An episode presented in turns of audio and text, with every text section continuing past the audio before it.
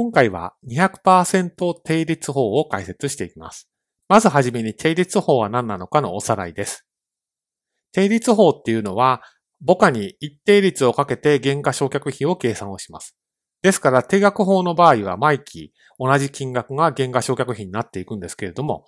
一方の定率法では母価に一定率をかけますので、母価が下がっていくほど原価償却費が少なくなっていきます。ですから、だんだん少なくなっていくという特徴があります。で、その計算で使う情報としては、取得原価、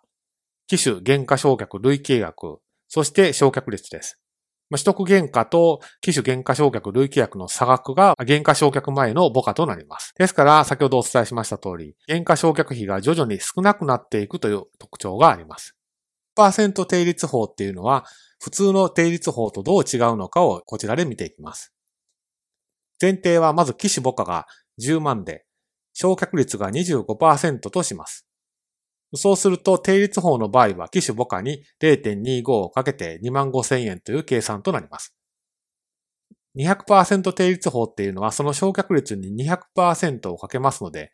まあ、償却率が実質的に2倍になるという特徴があります。では、定率法の計算例です。取得原価20万、償却率20%、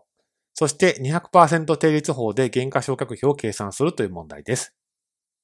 で注意点としては、定率法の一部ということで、ついうっかり200%をするのを忘れないようにするというところが注意点となります。1年目は、えー、取得原価の20万に20%をかけて、さらに200%をかけて8万円という計算をします。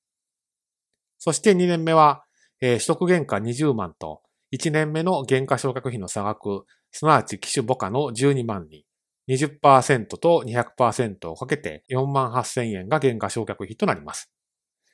当動画の内容は以上となります。